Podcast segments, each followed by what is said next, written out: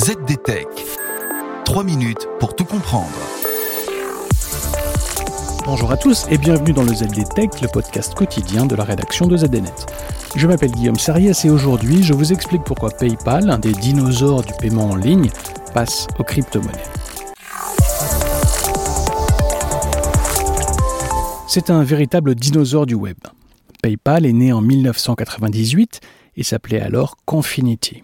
L'idée de Jenny, eh bien, servir grâce au web d'alternative au paiement par chèque ou par carte bancaire.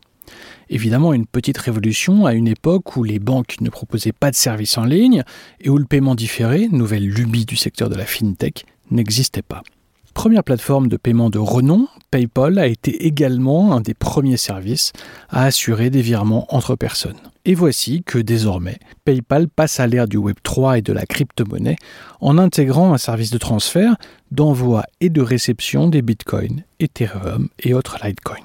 Bien sûr, les utilisateurs qui transfèrent leurs actifs numériques d'un portefeuille crypto ou d'une plateforme d'échange externe vers PayPal peuvent ensuite les utiliser pour effectuer des achats. Mais il faut pour cela que l'e-commerçant accepte les paiements en crypto, ce qui n'est pas le cas de tout le monde.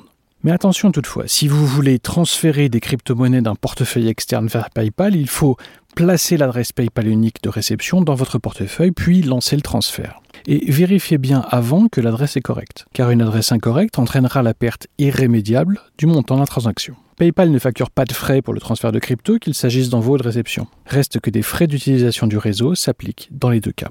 Cette annonce n'est pas la première initiative de PayPal dans le domaine des cryptos. En mars 2021, PayPal assurait qu'il était possible de payer en crypto-monnaie sur sa plateforme avec une nouvelle fonctionnalité nommée Checkout with Crypto. Dans le même temps, la société rachetait la startup Curve, spécialisée dans le stockage des crypto-monnaies. Ces évolutions sont bien évidemment des tentatives pour PayPal de rester au goût du jour et des utilisateurs dans un environnement très très concurrentiel. Autre initiative en septembre 2021, PayPal mettait la main sur Paydi, le spécialiste japonais du paiement différé. Une opération à 2,7 milliards de dollars sur un marché porteur. Parce que ces services de paiement différé représentaient 2,1% des paiements du commerce électronique mondial en 2020 et devraient atteindre 4,2% en 2024. Reste que dans les mois qui viennent, le contexte économique mondial, marqué par l'augmentation des taux et de l'inflation, risque de fortement toucher tant le secteur des crypto-monnaies que celui du Buy Now Pay Later. Mais PayPal peut se reposer à la différence de nombre de ses concurrents de la fintech sur une base client mondiale déjà très fidélisée. Et voilà, normalement on a fait le tour du sujet. Pour en savoir plus, rendez-vous sur zdnet.fr et retrouvez tous les jours un épisode du ZDTech sur vos plateformes de podcast préférées. ZDTech. 3 minutes pour tout comprendre.